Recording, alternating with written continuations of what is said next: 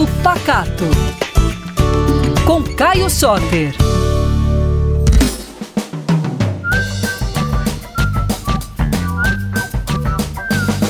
E aí, gente, tudo bem?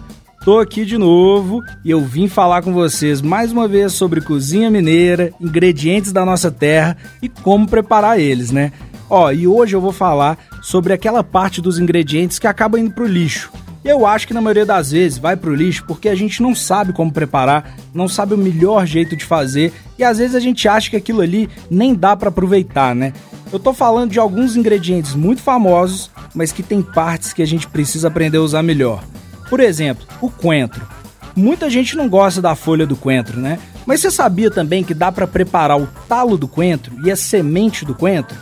Talo do coentro ele precisa ser refogado para liberar aroma, diferente da folha, né?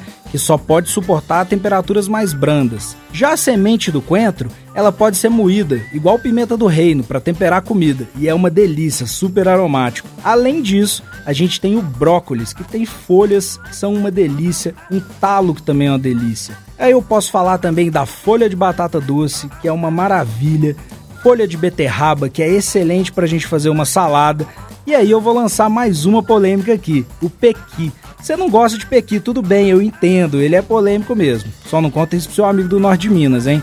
Mas você sabia que dentro do pequi tem uma castanha super saborosa? Pois é.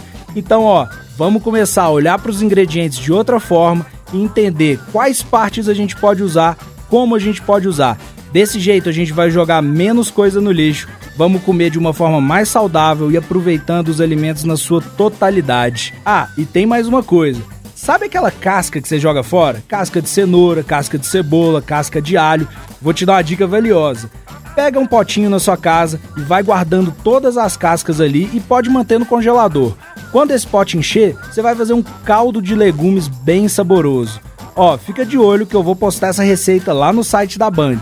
Então é isso, gente. Eu sou o Caio Soter e esse é o Papo Pacato. Você me encontra nas redes sociais no arroba Caio Soter, sem nenhuma letra repetida, no arroba PacatoBH. Então até a próxima e um beijão pra vocês.